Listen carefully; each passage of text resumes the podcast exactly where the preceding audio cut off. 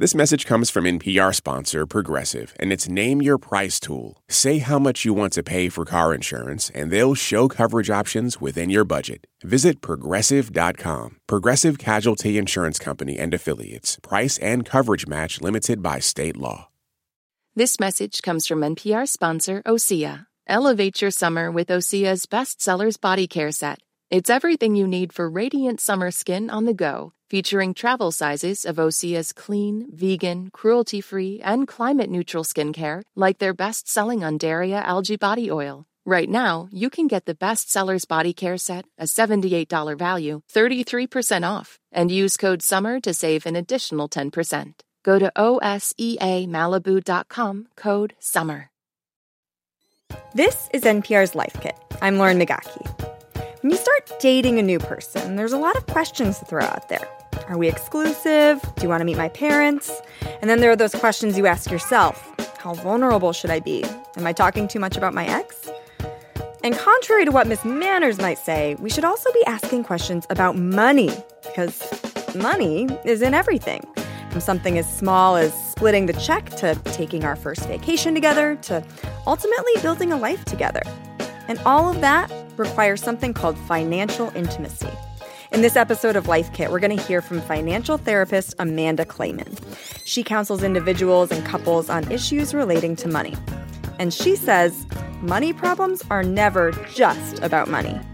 Money shows up in our lives every step of the way as something that appears on the surface like a problem to be solved, but usually it reveals something deeper about something in our, our life that needs to change, grow, or shift. Clayman's been a financial therapist for over 16 years. Money, she says, is more than just a spreadsheet issue. I often joke with clients that money is, in many cases, a feeling problem masquerading as a thinking problem. Most of the kind of practical problems that people are having, the, the pain that we feel is emotional pain. And so what we need to do to solve the problem involves as much speaking to that pain as it does looking at the numbers. She says that couples often come to her at transition points in their lives a job change, a new living situation. And she helps them see how a financial crisis can actually be an invitation to learn more about each other and get closer. I see couples struggling to feel heard and understood by their partner. We don't think of intimacy as on the table, even when we're talking about money. So we don't invite it into the conversations that we're having. So I try to take what's presenting as a financial crisis and really think of it as just a way to open the door and to better understand ourselves. To do that, she uses what she calls the five components of financial intimacy. The five qualities are equality, inclusivity, transparency, sustainability, and flexibility. This episode of Life Kit, we're setting up you and your partner to have real conversations about money and maybe get a little closer in the process. This message comes from NPR sponsor Progressive. What if comparing car insurance rates was as easy as putting on your favorite podcast? With Progressive, it is. Just visit their website to get a quote with all the coverages you want. You'll see Progressive's direct rate, and their tool will provide options from other companies so you can compare. Then just choose the rate and coverage you like. Quote today at progressive.com. Progressive Casualty Insurance Company and Affiliates. Comparison rates not available in all states or situations. Prices vary based on how you buy.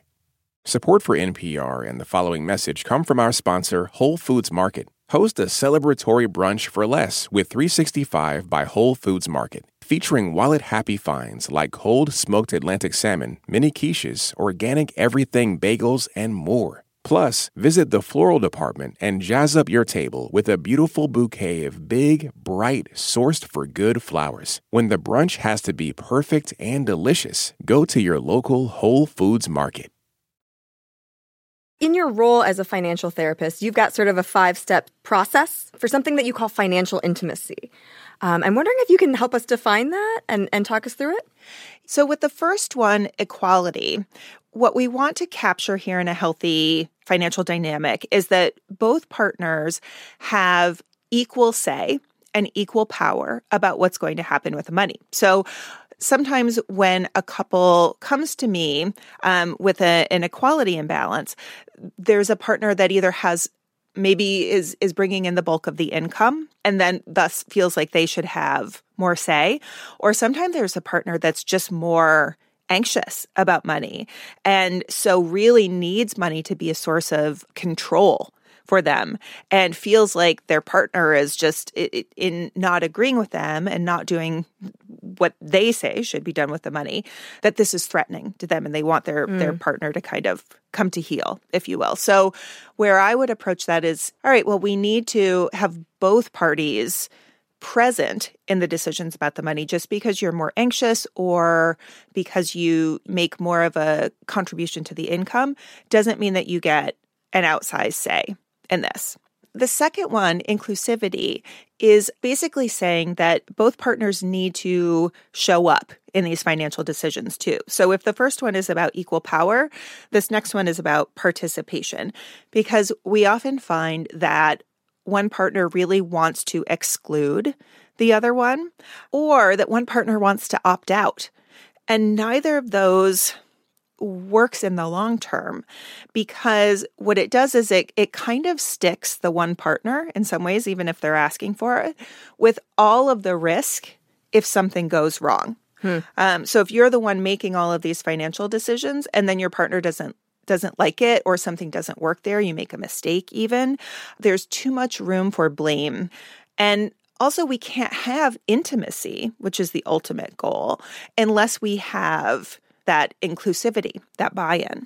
Yeah, I feel like you hear a lot of partners say, like, oh, he just handles the finances or she just handles all the finances. And you're saying that's something we should avoid.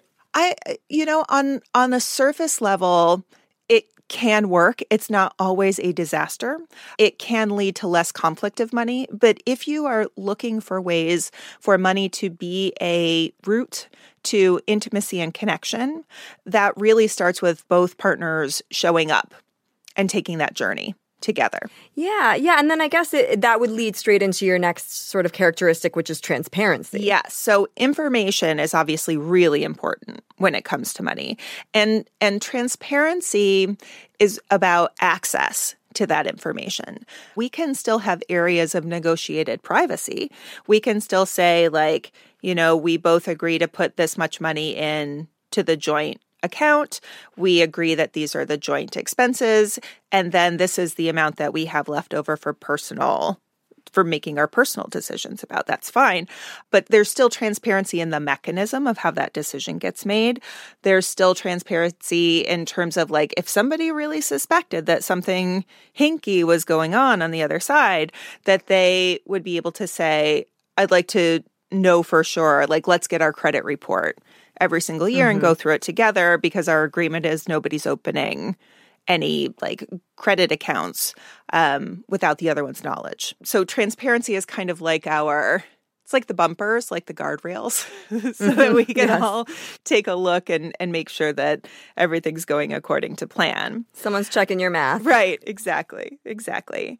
Uh, and this leads to sustainability and flexibility because sustainability, I feel like, is the one that often gets overlooked. So sometimes like I've I had a client for example who had that high need for control and safety with money and the couple had some debts and they really wanted to just put every resource that they could toward paying down the debt and of course that made sense when it came to the math mm-hmm. um, but when the other partner felt like like this plan had taken all of the joy out of what money right all do, work and no play. Exactly.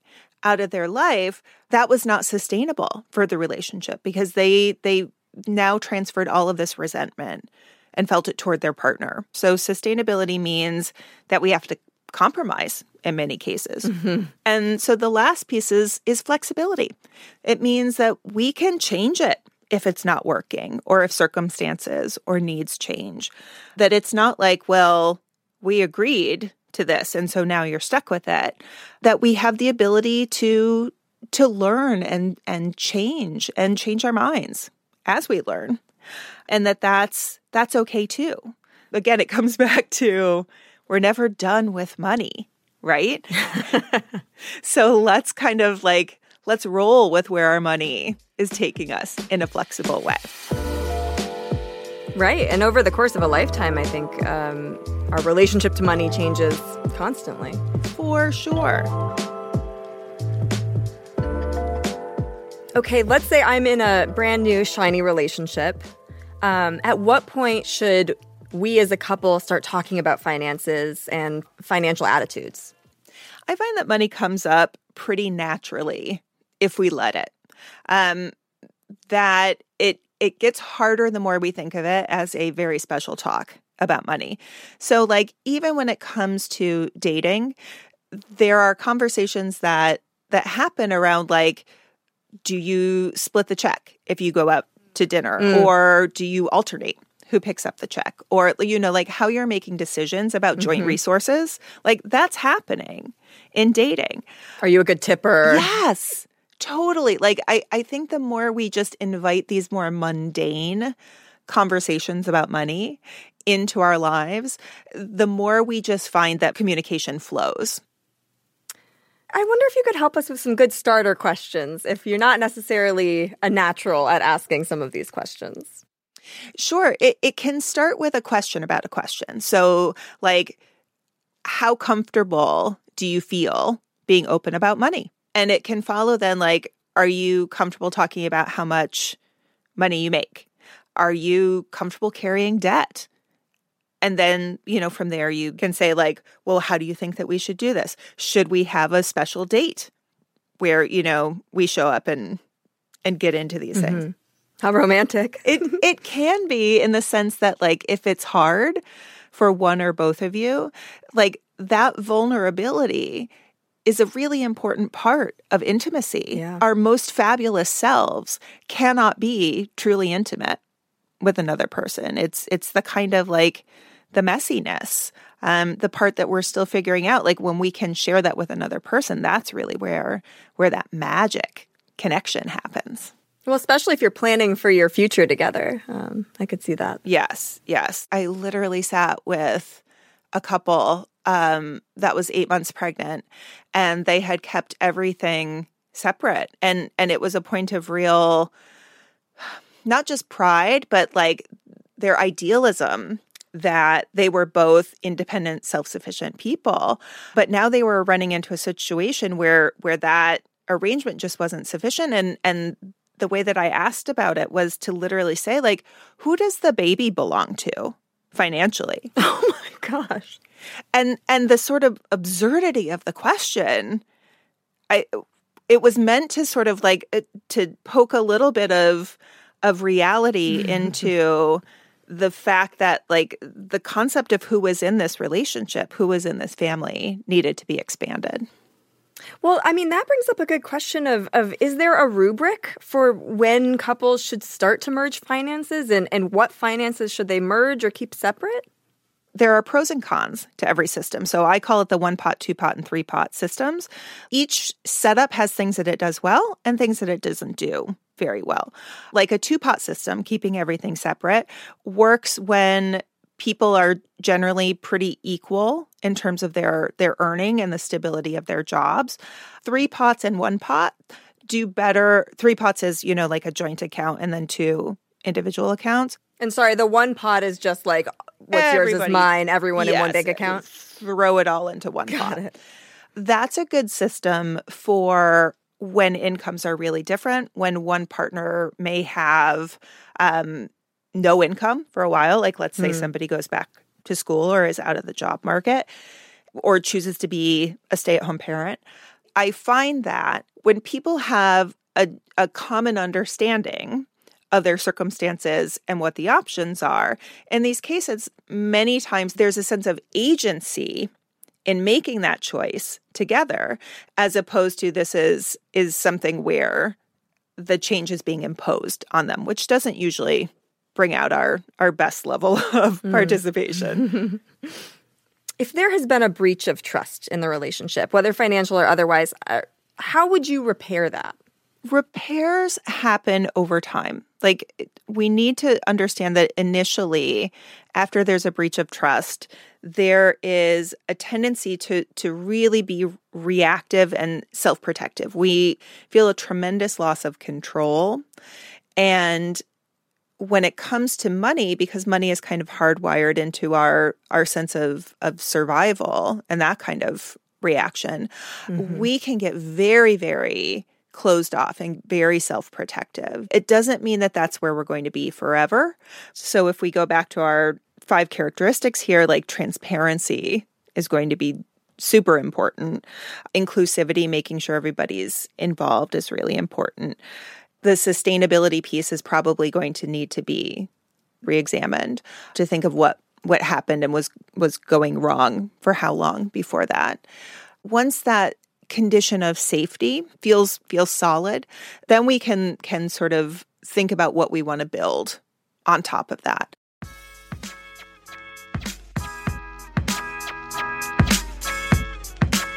If you had to give sort of an elevator pitch for financial intimacy, what are the top things that you feel like any person should know?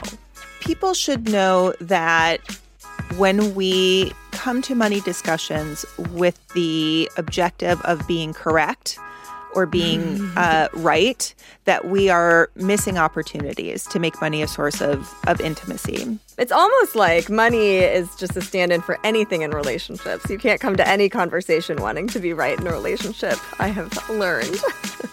it's so true and it's so frustrating because, uh, human beings love being right. It just lights up our brain. It's like such a fast track to dopamine. We're so addicted to it. Well, I will just say, Amanda Clayman, thank you so much for joining us. Thank you, Lauren. I really loved being here. So let's recap Amanda Clayman's five components of financial intimacy. To start, equality. You and your partner should have equal say and equal power in financial decisions, even if one of you makes more than the other or one is more frugal. Inclusivity. Both partners should participate in financial decisions. One partner shouldn't be stuck with all the responsibility and thus all the risk. And to really feel like a team, both partners need to be involved. Transparency. Information around finances should be shared openly. No secret bank accounts or credit cards or spending habits. That doesn't mean you can't have your own money. It just means that there's transparency in terms of how financial decisions in the household are made. Sustainability. Sure, it might make sense to put all the money you possibly can towards a shared debt, but is that sustainable for both partners? Make sure you're making financial decisions and habits you can actually stick to. And finally, flexibility. If things aren't working or your financial situation changes, stay open and be willing to change your mind.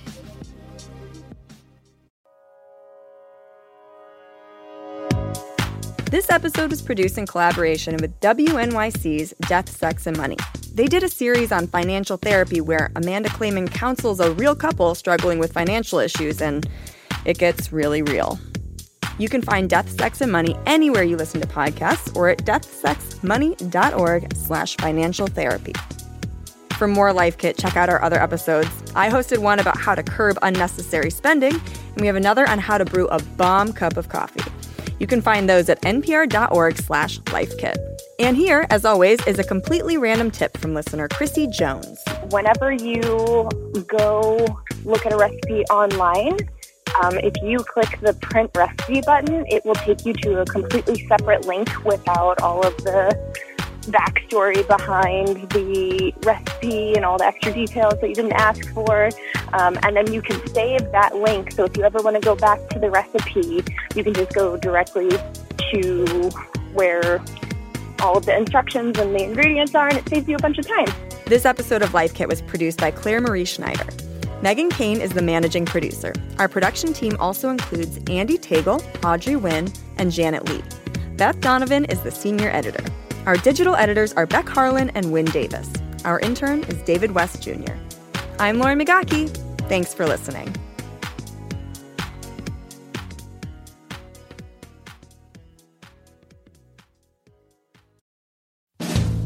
NPR's Planet Money Summer School is in session. This season is all about investing. Like, is it better to buy a lot of one stock or a little bit of a lot of stocks? What are bonds? Is it ever too late to start investing? New classes every Wednesday till Labor Day in the Planet Money podcast feed. This message comes from NPR sponsor VCU Massey Comprehensive Cancer Center, who, as an NCI designated comprehensive cancer center in the country's top 4%, is unconditionally committed to keeping loved ones in their lives. MasseyCancerCenter.org slash comprehensive. Support for this NPR podcast and the following message come from Amgen, a biotechnology pioneer leading the fight against the world's toughest diseases such as cancer, heart disease, asthma, and osteoporosis. In a new era of human health, Amgen continues to accelerate the pace of change, operating sustainably and drawing upon deep knowledge of science to push beyond what's known today. With each decade, they reliably deliver powerful new therapies to patients. Learn more at amgen.com. Jasmine Morris here from the StoryCorps podcast. Our latest season is called My Way stories of people who found a rhythm all their own and marched to it throughout their lives. Consequences and other people's opinions be damned. You won't believe the courage and audacity in these stories. Hear them on the StoryCorps podcast from NPR.